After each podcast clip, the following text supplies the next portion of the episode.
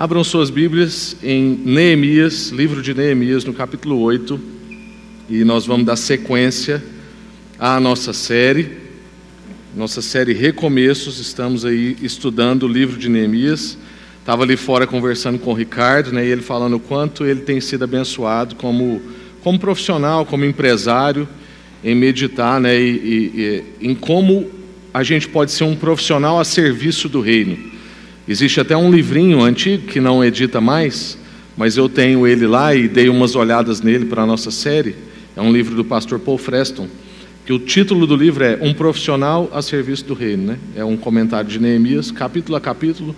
Acho que eles só não comentam um capítulo, que se não me engano é o capítulo 7, que é um capítulo ali praticamente só genealogia, né? só nome das pessoas, tal, locação. Mas é muito legal assim alguns insights que o Paul Freston tem.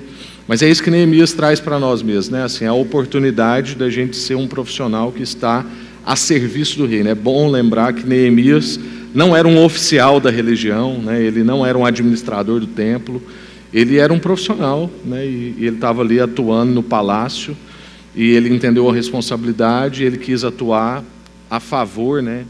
É, do povo de Deus, e Deus concedeu esse favor para ele.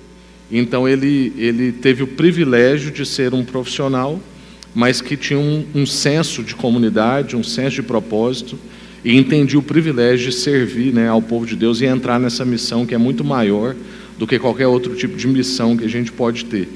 Então, é isso que Neemias né, vai ensinando para nós. Capítulo 8, é, nós vamos, nós não vamos ler ele até o final, nós vamos ler até o verso 12. Na verdade, nós vamos ler até o verso 13, tá bom? Em outubro, quando os israelitas já haviam se estabelecido em suas cidades, todo o povo se reuniu como, com um só propósito na praça em frente à porta das águas. Pediram ao escriba Esdras que trouxesse o livro da lei de Moisés que o Senhor tinha dado a Israel. Que livro da lei é esse, gente? O Pentateuco. Os cinco primeiros livros da Bíblia eram os livros da lei, foram os livros que Moisés escreveu. Moisés escreveu Gênesis, Êxodo, enfim, os cinco primeiros livros da Bíblia. Então, o povo pediu para que Esdras né, trouxesse o livro da lei e lesse.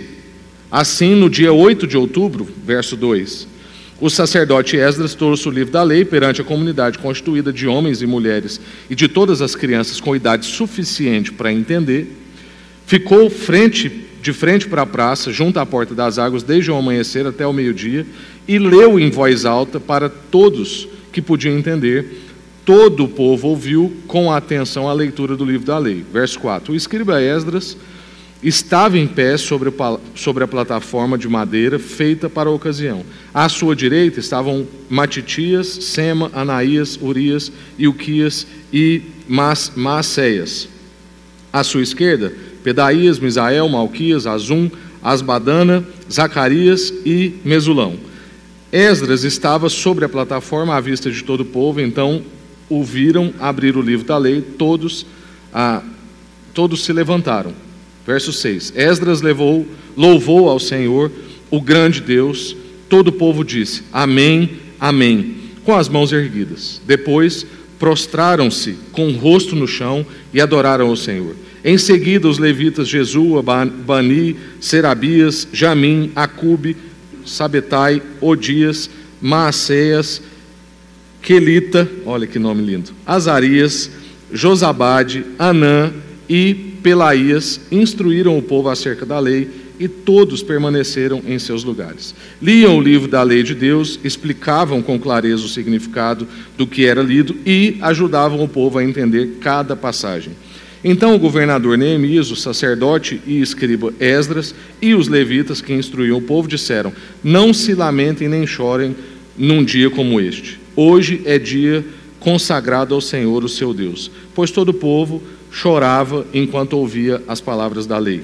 E Neemias prosseguiu, prosseguiu dizendo: Vão e comemorem com um banquete de comidas saborosas e bebidas doces, e repartam o alimento com aqueles do povo que não prepararam nada Importante isso aqui. Então, vai, prepara, come, mas também reparte com quem não tem. Esse é um dia consagrado ao Senhor. Não fiquem tristes, pois a alegria do Senhor é a sua força.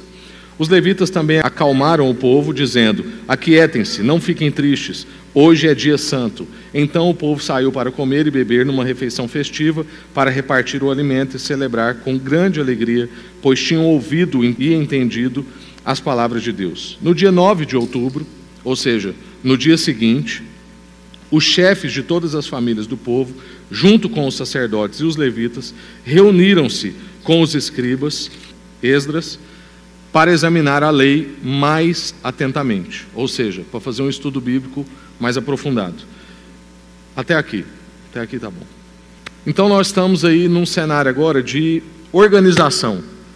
Eu disse para vocês na quarta-feira passada, para quem estava aqui, ou para quem ouviu, ou para quem não ouviu, uh, eu disse que agora os acontecimentos seriam mais rápidos. Então, até o capítulo 6, a gente falou capítulo por capítulo, e teve capítulo que a gente teve que fazer mais de uma exposição dentro do mesmo capítulo porque tinha muita coisa reunido em pouco tempo.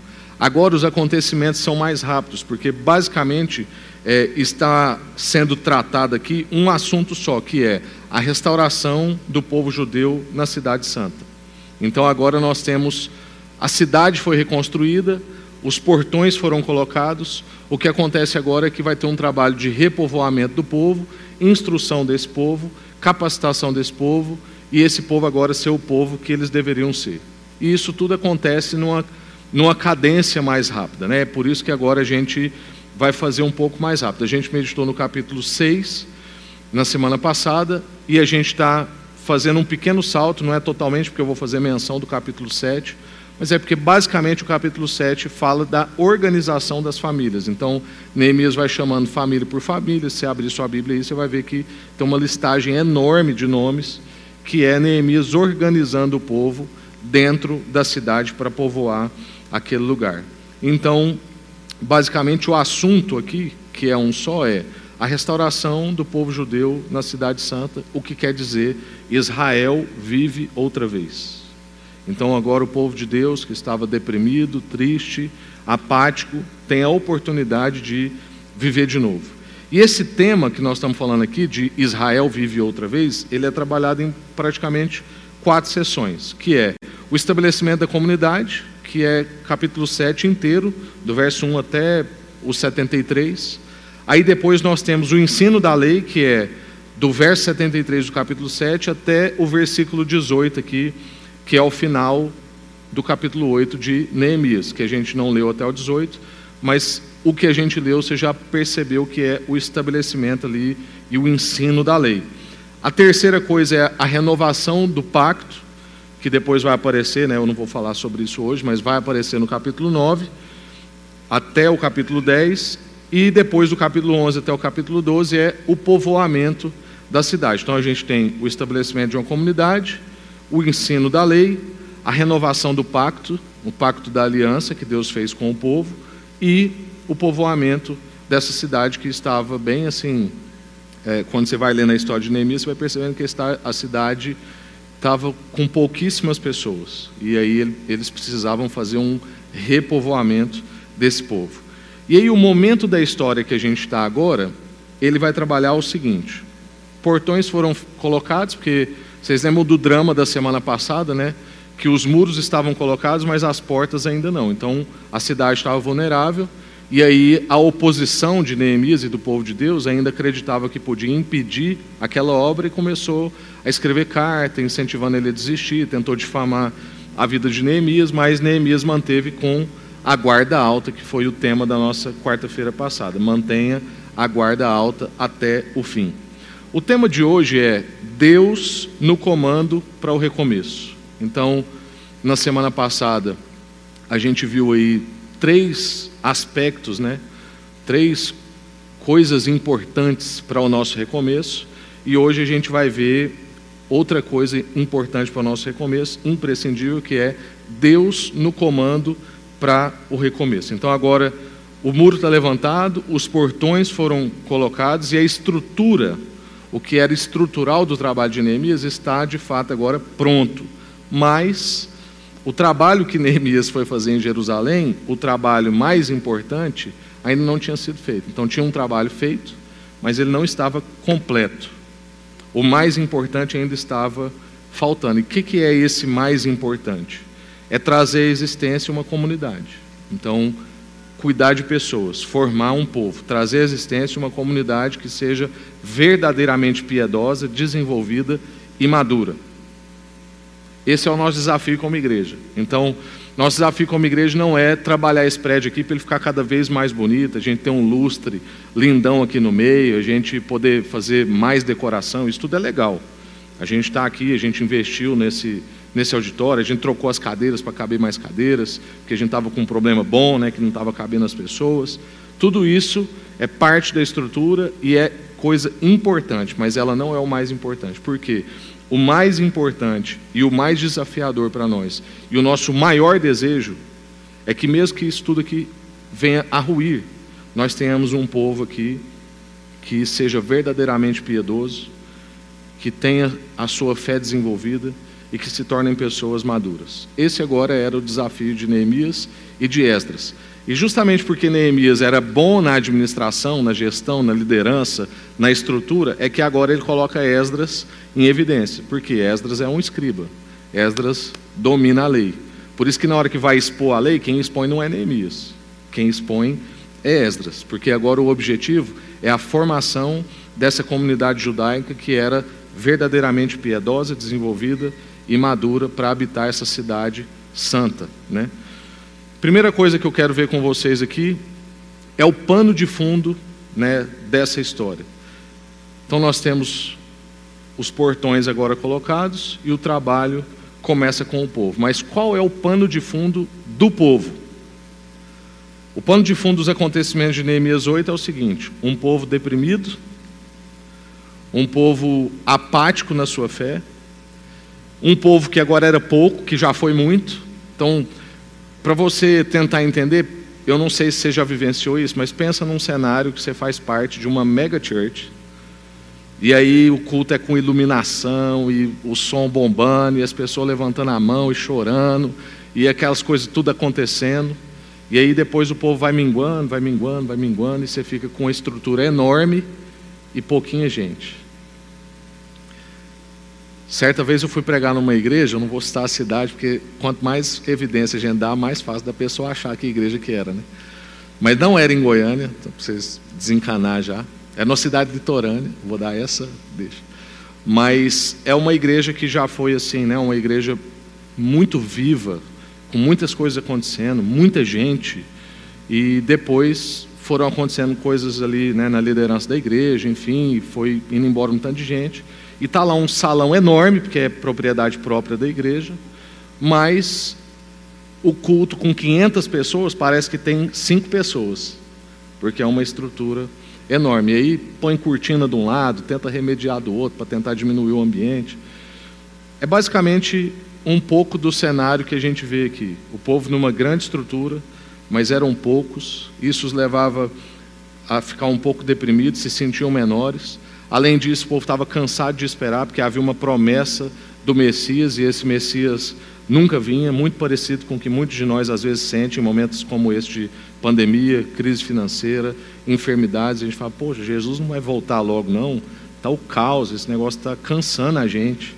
Esse povo também não tinha mais prosperidade, porque, como a gente disse, a cidade que tinha os seus muros vulneráveis e não tinha portões era uma cidade vulnerável. Era uma cidade economicamente fraca. As pessoas não queriam né, desenvolver a economia ali porque era perigoso, qualquer um podia chegar, saquear, levar, tomar a cidade. Então, um povo que era pouco, o Messias não aparecia nunca, não tinham prosperidade, estavam vulneráveis e, para completar, ainda sofriam a dominação estrangeira, porque, como eles eram poucos, quem era muito exercia opressão sobre eles. Então, um povo deprimido e cansado. Características que também tinha nesse povo. A adoração tinha se tornado um enfado, uma coisa cansativa, canseira. Vir na igreja é canseira, tocar aqui no louvor é canseira, expor a, a palavra de Deus canseira. Estamos cansados, estamos exaustos. Era característica desse povo. Abra, abra sua Bíblia em Malaquias, no capítulo 1, para você entender do que, que eu estou falando. Quando esse culto aqui foi plantado, gente, quando essa igreja de quarta-feira foi plantada, a gente fez um estudo em Malaquias, você lembra, Ricardo? Foi muito legal. A gente fez lá em casa, né? Nosso apartamento de dois quartos que cabia 20 pessoas. Era incrível o que a gente conseguia fazer naquele apartamento. É, mas aquele estudo me impactou, até hoje eu lembro. assim. E a história de Malaquias cruza, né? é o mesmo tempo. Esdras, Neemias, os profetas. Aí Malaquias, no capítulo 1, do verso 6 ao verso 8, a gente vai entender essa coisa de que a adoração vai se tornando um enfado e fica cansada, né? cansativa. Verso 6: O Senhor dos Exércitos diz aos sacerdotes, ou seja, à liderança: O filho honra seu pai e o servo respeita o seu senhor. Se eu sou seu pai e seu senhor, onde estão a honra e o respeito que eu mereço? Vocês desprezam o meu nome. Isso é Deus falando, gente. Mas vocês perguntam: de que maneira desprezamos o seu nome? Vocês o desprezam oferecendo sacrifícios contaminados sobre o meu altar. E vocês perguntam: de que maneira contaminamos os sacrifícios? Vocês contaminam dizendo que a mesa do Senhor não merece respeito. Acaso não é errado sacrificarem animais cegos? Não é errado oferecerem animais aleijados e doentes? Apresentem ofertas como essa ao seu governador e vejam, que ele, vejam se ele ficará satisfeito e se ele vai se agradar de vocês, diz o Senhor dos Exércitos. Agora pula lá para o verso 13. Dizem: É difícil demais servir ao Senhor e desprezam as minhas ordens. Diz o Senhor dos Exércitos: Vocês trazem ofertas, ah, trazem como ofertas animais roubados, aleijados e doentes. Acaso eu devo aceitar das suas mãos esse tipo de oferta? Diz o Senhor. Ou seja, o povo estava achando tudo canseira, tudo difícil, estava fazendo tudo nas coxas, como a gente diz, desleixadamente. Era esse o cenário aqui dessa depressão, desse povo que estava cansado de esperar o Messias chegar. Outra característica, má vontade para contribuir no templo. O verso 14 aí de Malaquias, que é o verso seguinte, vai dizer: Maldito seja o trapaceiro que promete um carneiro forte de seu rebanho, mas depois sacrifica ao Senhor um animal defeituoso. Pois eu sou o grande rei, diz o Senhor dos Exércitos, e meu nome é temido entre as nações. Quando a gente também vai lá para Neemias, no capítulo 13, você não precisa abrir aí agora, mas a gente vai ver essa mesma indisposição das pessoas contribuírem no templo. O texto de Neemias, no capítulo 13, vai dizer que as pessoas, né, os sacerdotes, aqueles que serviam na comunidade, estavam tendo que começar a buscar outras fontes de renda, ter que trabalhar em outros lugares, deixar de dedicar ao povo de Deus, porque não estava conseguindo se manter, porque o povo não ia lá e não dedicava mais né, no templo. Então, má vontade em contribuir. Outra coisa, falta de amor a Deus que leva ao desamor ao próximo. Ou seja, um cenário de exploração, de opressão. Quando a gente estudou o capítulo 5, que deve fazer umas três semanas, a gente viu lá o povo sendo desonesto com o próprio povo. Então, não era uma opressão, não era uma situação de falta de compaixão do estrangeiro com o povo de Deus. Não, era o próprio povo de Deus com o seu próprio povo, deixando de contribuir, deixando de hospedar, deixando de oferecer da sua dispensa. Por isso que Neemias está falando aqui, e eu fiz uma ênfase, né? eu falei, olha, isso aqui é importante, porque a ordem é para que eles fizessem aquela refeição, que ia ser uma refeição de ação de graças, mas que eles observassem quem não tinha condição de fazer o preparo e incluísse essas pessoas no preparo. Por quê? Porque é um povo de uma mesma família. Então não tem condição a gente estar aqui entre nós, e eu vivendo muito bem, e o Arthur e a Luísa passando dificuldade. Não tem condição. Eu tenho que trazer eles lá. A minha, a minha geladeira é a geladeira deles. Às vezes eu não tenho condição de fazer uma compra para eles. Mas eu tenho condição de fazer eles comer lá em casa, porque sobra comida todo dia. Toda casa aqui, eu tenho certeza, você faz refeição, pode ser a casa mais simples aqui da novena. Você faz refeição do almoço, sobra para a janta. Sobra no prato, você joga fora. Graças a Deus, hoje o pratinho da Aurora não precisa mais disso, mas todo dia depois do almoço, que eu ia fazer a marmita dos cachorros da minha avó, porque quando minha avó era viva tinha isso, né, até, até dezembro. Tudo ia, o freezer da minha mãe era praticamente comida para os cachorros da minha avó. Então não, não jogava comida fora, não, mas aí agora que joga, né, dá dó. Nossas casas têm condição. Era isso que estava sendo tratado. Então, a falta de amor a Deus vai levando a gente ao desamor ao próximo. Era um cenário desse povo aqui. E por último, que eu quero observar, era que esse povo estava começando a negociar a importância dos seus pressupostos, da sua fé, da, da sua cosmovisão, vamos dizer assim. E as pessoas começaram então a casar e se dar em casamento, dar os seus filhos em casamento com pessoas que tinham cosmovisões totalmente distintas. E isso não era uma questão de preconceito de raça. Era mais porque o que ia se percebendo era o seguinte: é que o padrão menos exigente sempre prevalecia. Então você tem lá uma pessoa que tem como o senhor da vida dela, o dono da vida dela, o Deus Todo-Poderoso, e a outra tem lá um monte de deuses que ela pode lidar de qualquer jeito, ela faz oferta de qualquer forma, é um animal defeituoso, traduzindo para o nosso tempo, é o que sobra. Sabe, gente que às vezes dizima no final do mês, se sobrar eu dizimo, se eu não sobrar, eu não.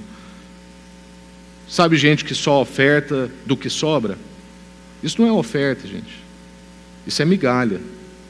Oferta é o que custa.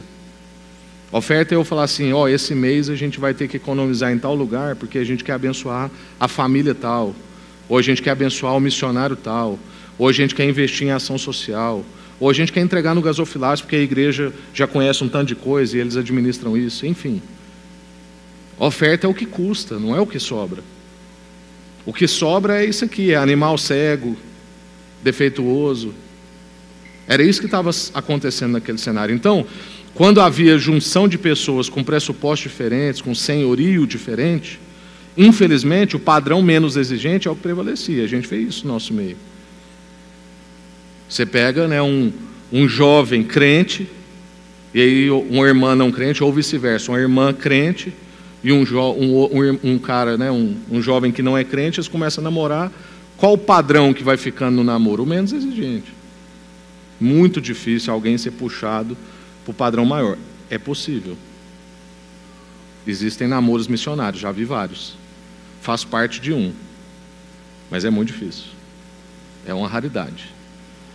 E isso estava acontecendo ali com aquele povo. Então, na visão do Antigo Testamento, é importante a gente lembrar que o lar de um membro da aliança, ou seja, o lar de uma família do povo de Deus, deveria ser uma escola onde se aprende os caminhos de Deus. Então, como é que você vai unir duas cosmovisões diferentes se o que se pressupõe é que esse lar vai ser uma escola da família da aliança? Uma escola que ensina os caminhos de Deus. Então, o que a gente vê, voltando aqui um pouco, é que agora os muros estão de pé, mas tinha um trabalho enorme ainda para ser realizado, que era o trabalho mais importante, que era justamente dar propósito à estrutura. Quero fazer uma ressalva, uma consideração, na verdade. Muitos de nós, eu tenho percebido, vai investindo demais na estrutura da vida. Então é normal que jovens hoje, né, tá aqui o, o Gui, Ana Laura, Arthur e Luísa, enfim, tem que ter tudo no lugar para depois casar a estrutura no lugar. E aí depois tem dificuldade de dar propósito a essa estrutura. É importante a gente lembrar que esse povo aqui já era o povo de Deus, eles já tinham um propósito. E a estrutura significava inclusive o propósito. Mas mesmo assim, quando a estrutura está pronta, o objetivo principal agora é dar função, é dar propósito para essa estrutura. Então, que a gente não fique o tempo inteiro e a vida inteira procurando estruturar a nossa vida sem propósito, mas que as nossas estruturas tenham um propósito. Então, você quer ter mais um carro? Que benção. Quantas pessoas ele vai carregar? Qual é o propósito? Você quer ter uma casa maior? Que benção. Quantas pessoas vão poder dormir lá? Quantas pessoas você vai receber para jantar? Porque tem gente que fica pedindo coisa para Deus, mas é para Ele, e Deus não dá. Porque um bom pai não dá coisa para nossa maldição. E muitas vezes Deus dá e a pessoa vai ficando deprimida, mesmo que ela recebeu, que é para ver se ela percebe que aquilo tem que ter um sentido, tem que ter um propósito, que a estrutura em si não diz nada. Para que você quer uma mesa de 12 lugares se você nunca recebe gente em casa? Tem que dar propósito à, estru à estrutura. E a segunda coisa que eu quero ver com vocês, então a primeira coisa era esse pano de fundo que a gente acabou de tratar, que era muito importante. Se você manteve atenção até aqui, muito obrigado. Porque foram muitos fatos bíblicos e às vezes pouca coisa aplicada né, para a sua vida, ainda que, eu não sei você, mas eu vou ouvindo e vou aplicando. Para mim não é muito difícil perceber na minha vida o que eu percebi ali no povo de Malaquias, não. Na minha vida, o que eu estou percebendo aqui em Neemias. Então, esse era o pano de fundo importante. A segunda coisa, e para não te desanimar, hoje eu só tenho dois pontos, então você não preocupa não, que é esse é o segundo e último, é Deus no comando, que é o tema de hoje. Né? Então, Deus no comando para o nosso recomeço. Deus assume o comando, evidentemente. Quando eu falo Deus assume o comando, não quer dizer que Deus não tinha o comando, porque Deus está sempre no comando. A questão é que tem muitos de nós que vivem como se não, e era o que estava acontecendo com esse povo. Tem jeito da gente viver rebeldemente, como se Deus não estivesse no comando. E a gente vive na ilusão de que a gente está tocando, de que a gente tem o controle. Aí de vez em quando vem uma pandemia para a gente ver que a gente não está no controle, né? que não tem jeito da gente regular tudo e tal, porque Deus é quem sempre está no comando. Então, Deus assume o comando, evidentemente, que eu quero dizer. O que, que isso diz para nós? É que Deus age de um modo que ele se põe à sombra dos agentes humanos. Quem eram os agentes humanos aqui? Neemias, Esdras e agora o povo, mas principalmente Neemias, Esdras e os levitas. Para usar um termo bíblico, Deus visita o seu povo. E aí o que, que ele faz? Ele apropria-se da atenção do povo. Então, de vez em quando, trazendo num, num termo bem nosso aqui, eu acho que de vez em quando Deus dá uma raiva, sabe assim? Claro que Deus não tem raiva, é só uma forma de dizer. Porque tem gente que às vezes é tão parado, eu, eu gosto de usar a expressão assim, tem gente que dá vontade de ser, assim, cara, você não vai dar uma raiva, não, assim, ah, vou resolver, entendeu? Tá lá a lâmpada, sabe aqueles spots de duas lâmpadas, e tem uma que está queimada e já tem dois anos e meio. Só assim, não vai ter um dia que você vai dar uma raiva, assim, vai pegar uma escada e vai trocar essa lâmpada, não. Aí, de vez em quando, eu acho que Deus dá esses negócios, né? E ele vem e visita o seu povo com a sua presença, apropria da atenção do povo e manifesta a sua presença entre as pessoas de uma forma que elas ainda não tinham experimentado. Vários momentos como esse, aí você já deve estar imaginando, mas momentos como esse, quando as mentes e os corações das pessoas né, são inundados e dominados pela realidade de Deus, eles vão pertencendo à história com uma expressão chamado movimento de avanço espiritual que, em outras palavras, seria um avivamento. Então, essas pessoas agora vão vivendo um avanço espiritual na sua vida, são dias e semanas desse jeito, o que vai caracterizando, então, de verdade, né, um avivamento com visitação suprema do Espírito Santo. E aí, a causa desse povo aqui está nessa condição narrada anteriormente, vai fazer com que o povo agora seja né, chore na presença de Deus, mas também seja renovado diante de Deus. Então, o que a gente tinha de um povo deprimido, afastado de Deus, com devoção mecânica, é, e, e, todo aquele problema sacerdotal, porque isso é uma coisa importante a gente perceber, é que Deus não pesa a mão sobre o povo, Deus pesa a mão sobre os líderes. Né? Então toda a conversa de Deus em Malaquias não era com a comunidade em geral, era uma pressão no sacerdote, porque o sacerdote é que tinha tornado a administração fraca, cansativa, porque ele estava cansado. E a gente vai passando isso para as pessoas. E aí eu não quero que você agora olhe para mim e fale assim, ah, então isso aí diz respeito ao Rafael. Não, por quê? Porque as pessoas à sua volta que precisam do seu testemunho têm você como referência de líder. Então, se a sua devoção é fraca, se ela é canseira, se você acha que Deus está atrasado, as pessoas à sua volta vão sendo afetadas por isso. E talvez por isso é que vários de nós não conseguem contabilizar uma pessoa que a gente fala assim: Fulano foi impactado pela minha vida cristã. Fulano foi impactado pelo meu testemunho. Existe alguém que é abençoado pela minha vida. Eu não simplesmente passo pelo meu ambiente de trabalho, eu não simplesmente moro no meu lugar, mas pessoas usufruem da minha presença nesse lugar. Então a falha do povo aqui era uma falha dos sacerdotes, era uma falha em ensinar a lei de Deus. O povo estava abrindo mão de ensinar a lei de Deus. Essa era a causa da depressão, essa era a causa desse povo estar cansado. Mas agora então Neemias e Esdras vão expor a lei de Deus. É justamente o que eles vão fazer de trabalho diante do povo, é expor as escrituras. Por isso, então, vale a pena a gente chamar a atenção para o fato de que não há avivamento sem exposição das Escrituras. Não há avivamento sem pregação. Não há avivamento sem Bíblia. Não há avivamento sem falar da palavra de Deus com as pessoas. Então, vamos ver aqui características desse avivamento que a gente está lendo. Verso 1: povo reunido em massa. Então, olha aí na sua Bíblia. Vai dizer que todo mundo que era desse povo reuniu ao mesmo tempo. Então, um movimento de massa. Primeira característica de um avivamento que a gente está vendo aí, inclusive, em Neemias. Segunda característica, sede de ouvir a Bíblia. Verso 3, leia aí. O povo ficou diante da, da exposição das Escrituras por seis horas. Seis horas. Eu estou aqui no esforço de pregar em 30 minutos. E era exposição da lei, não, não tinha performance, não tinha entonação de voz, não tinha ilustração. Né? Ó, aplique isso no seu cotidiano tal, não. Seis horas. Então, povo reunido em massa, sede de ouvir a Bíblia, verso 6. Reverência, o povo prostrou-se com o rosto em terra. Verso 9, choro e choro pelo pecado. Não era um choro qualquer, era choro porque o povo reconheceu a sua condição. E última característica, alegria, renovo, verso 12.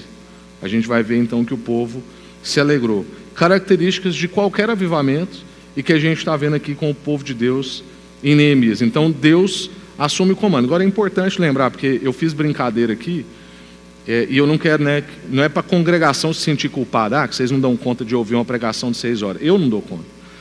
O que acontece aqui é que Deus, a exposição da Bíblia eu dou conta, que a gente fez aqui 32 horas de leitura bíblica, né?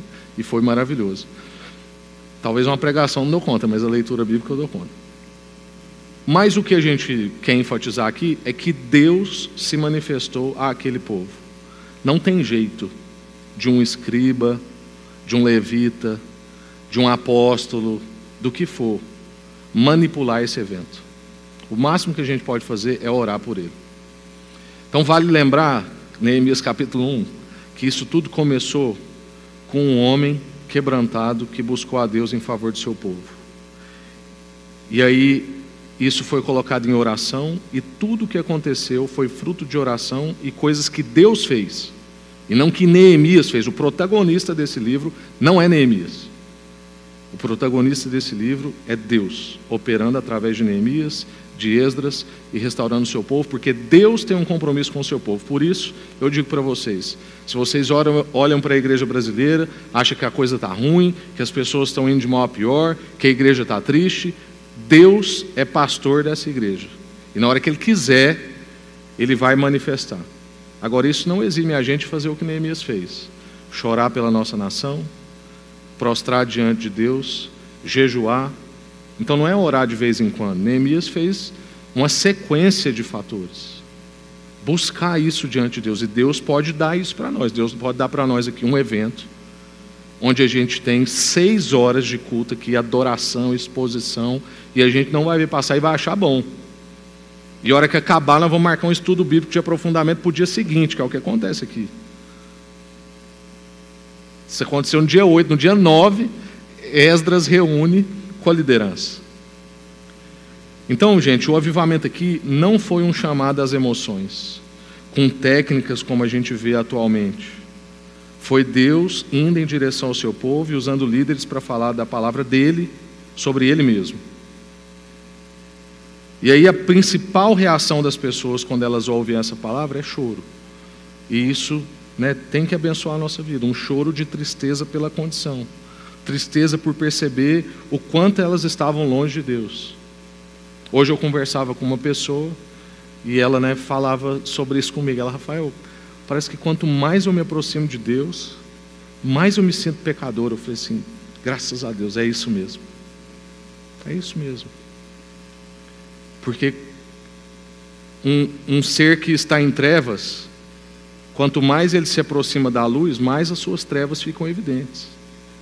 Então, se você tem um quarto todo bagunçado e a luz está apagada, você não fica tão chocado. Às vezes você vai chutar uma caixa aqui e bater num negócio ali, mas aí quando você acende a luz, você vê o caos. Aí você apaga de novo.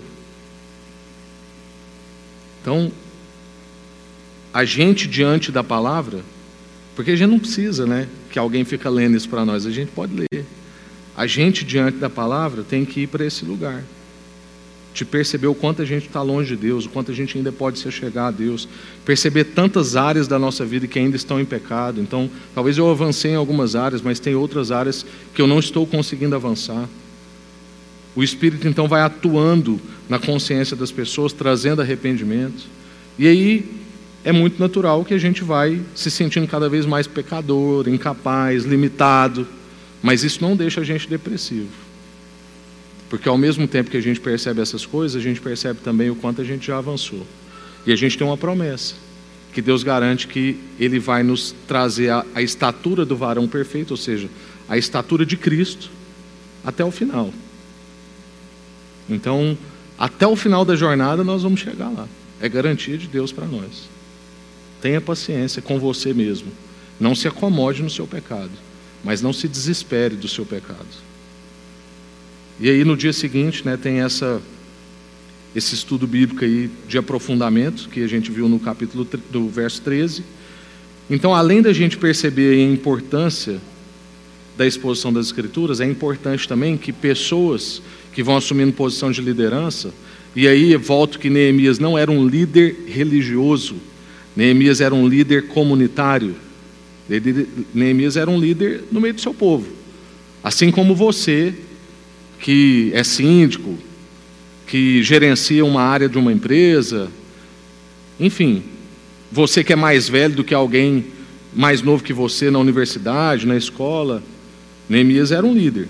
E aí a importância dos líderes aprofundarem, investir tempo nisso, dedicar tempo para isso sejam desejosos dessa relação com Deus, que a gente possa cada vez mais é, ir mais profundamente. Nunca se acomodar com o que você já sabe da Bíblia ou, acomodar com a comida que o pastor te entrega aqui. É importante a gente perceber isso porque o próprio texto deixa implícito que não foram convocados para esse ensino de aprofundamento somente os oficiais da religião. A participação dos cabeças da família foi requisitado. Então, se olhar lá no verso 13, vai dizer o seguinte: né? Vou ler para vocês, para vocês lembrarem. No dia 9 de outubro, os chefes de todas as famílias do povo, em primeiro lugar, junto com os oficiais da religião, sacerdotes, os levitas, se reuniram com o Esdras, mas estavam lá o que a gente chamaria hoje os leigos. Estavam lá para um estudo de aprofundamento, mesmo depois de seis horas de exposição. Então, gente, eu quero concluir né, que para que Deus esteja no comando do seu recomeço, enfatizando para vocês que Deus tem que estar no comando do nosso recomeço. E muitas vezes você pode dizer assim: não, Deus está no comando, eu estou orando e tal. Mas na maioria das vezes, gente, a gente coloca Deus no comando de algumas áreas e não de outras. E Deus tem que estar no comando da vida. Tudo. Dos seus sonhos, da forma como você trata a sua esposa, como você trata o seu marido, da forma como você lida com seus filhos, como você conversa com os seus amigos, como você faz negócios. Deus está no comando dos seus negócios? Ou tem coisa obscura? Você tem coragem de mostrar tudo do seu business para Deus? Ou você tem coragem de se, você, se o seu chefe fosse Deus, você ia ter coragem de fazer o que você faz com o seu chefe?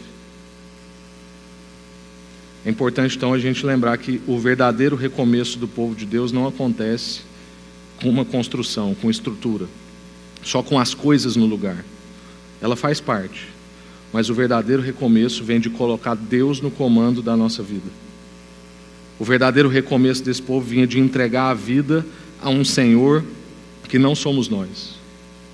Entregar a vida a um Senhor que não é a cultura, a um Senhor que não é o dinheiro, a um Senhor que não são as ideologias, a um Senhor que não são as filosofias do momento, a um Senhor que não é a discussão do Big Brother, que domina os seus horários, a sua atenção, a sua energia, que faz você ficar inimigo de pessoas na rede social. Não era esse quem estava no comando, é o Senhor. Talvez você tenha aí um pano de fundo, e aí eu quero orar com você nesse sentido. Talvez você tenha um pano de fundo parecido com o desse povo. Talvez você está deprimido, ou então você está achando que a sua vida cristã é enfadonha, é canseira, você não tem paciência de ler a Bíblia, faz tempo que você não pega na Bíblia, você só come da comida que o pastor te entrega. Talvez as suas ofertas não tenham sido ofertas de gratidão, talvez você nem tenha mais um olhar de compaixão para as outras pessoas.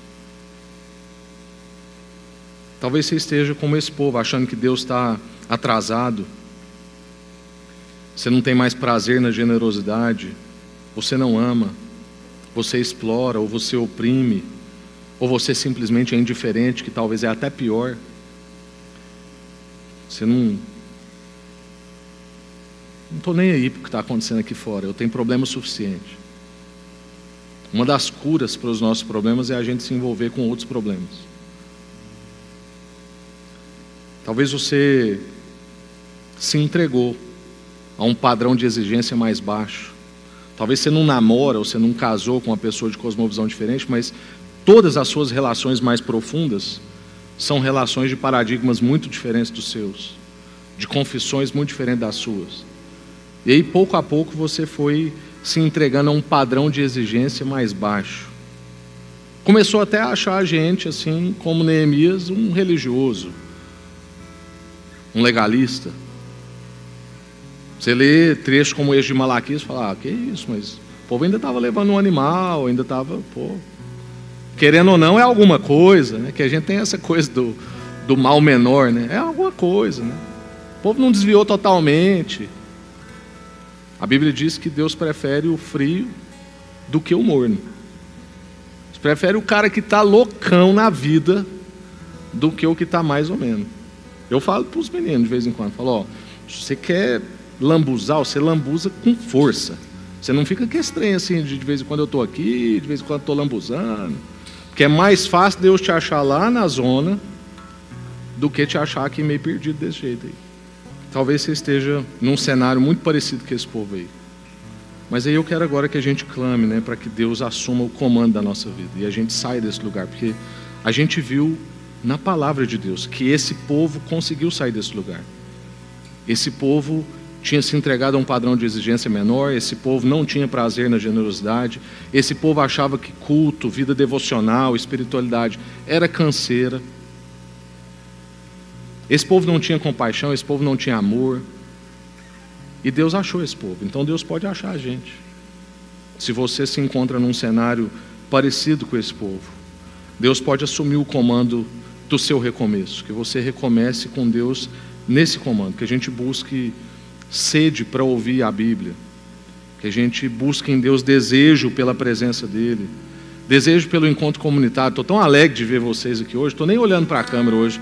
Desculpa aí você que está em casa, mas é que hoje aqui está tá bom de estar junto, né? Que a gente busque esse desejo pelo encontro comunitário, que a gente busque lágrimas nos olhos. Eu sou uma pessoa mais difícil de chorar. E eu invejo gente como o André, gente como o Marcão, Gente como o João, que é um pastor lá de Portugal, o João só prega chorando, ele, ele fala oi chorando. Fala, gente, queria ser desse jeito, olha que homem quebrantado, coisa bonita. E eu peço para Deus lágrimas nos olhos, eu quero lágrimas nos olhos. Pela minha condição, pela condição do meu povo. Pela gratidão, porque às vezes também as lágrimas são de gratidão do que Deus está fazendo, do que Ele está derramando, e que a gente não merece.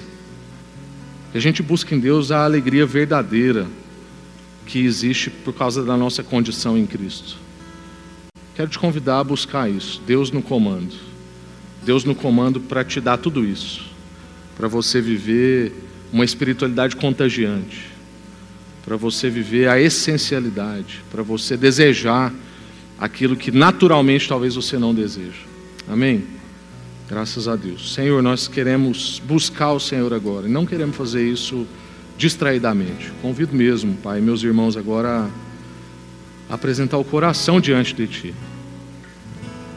Em nome de Jesus, Pai. Há muitos de nós que estão deprimidos. Há muitos de nós que acham que o Senhor está atrasado. Há muitos de nós que perderam o prazer na generosidade. Há muitos de nós que a relação com o Senhor, ó Deus, é uma obrigação, é, é um enfado, faz porque tem que fazer. Há muitos de nós que já não ama, que não tem compaixão. Há muitos de nós que conseguem assistir um noticiário tenso, terrível, almoçando, normal. A vida dele está ok.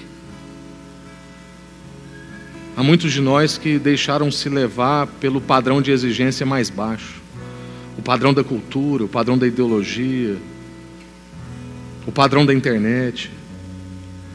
Nós queremos nos arrepender disso, ó Deus, e clamar ao Senhor que o Senhor nos alcance, assim como o Senhor alcançou o seu povo ali sob a liderança de Neemias. Faz de novo, ó Deus, em nome de Jesus, faz mais uma vez, Pai. Vem sobre nós, levanta nós da sal da terra 90 como uma luz na cidade, uma luz na nação, não porque nós somos melhores, ó Deus, mas porque nós queremos. Nós queremos assumir a responsabilidade pelos que ainda não têm.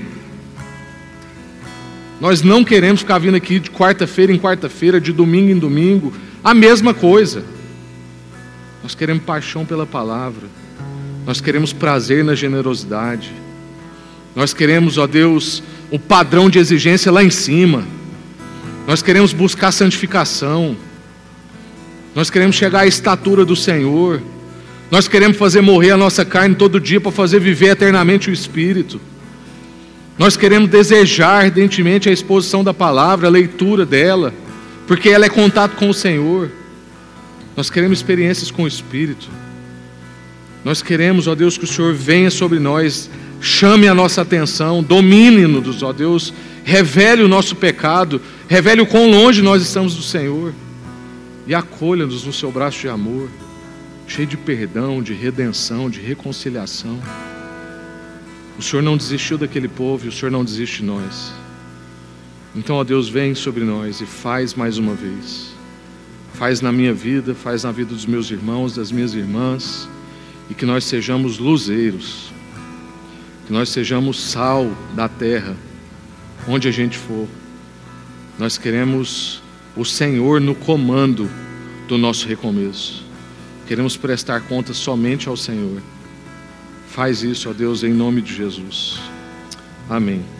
Graças a Deus. Aleluia. Aleluia. Recebe mesmo, ó Deus, a, o nosso arrependimento. Recebe a nossa condição no Senhor. Acolha-nos, ó Deus, como um Pai amoroso. Faz isso, Deus. Acolha-nos, ó Deus. Recebe agora limpando, ó Deus, limpando não há mais condenação naqueles que estão em Cristo Jesus. O Senhor é quem liberta, o Senhor é quem acolhe. A redenção para todos aqueles que chamar o Senhor de Pai e Cristo Jesus de Salvador. Então, ó Deus, obrigado pelo que o Senhor faz, obrigado porque a Sua palavra é eficaz. Em nome de Jesus, obrigado, ó Deus, pela Sua presença no nosso meio. Obrigado porque o Senhor é quem faz, é o Senhor é quem fala. E obrigado porque o Senhor está nos recebendo de volta nos seus braços. Em nome de Jesus.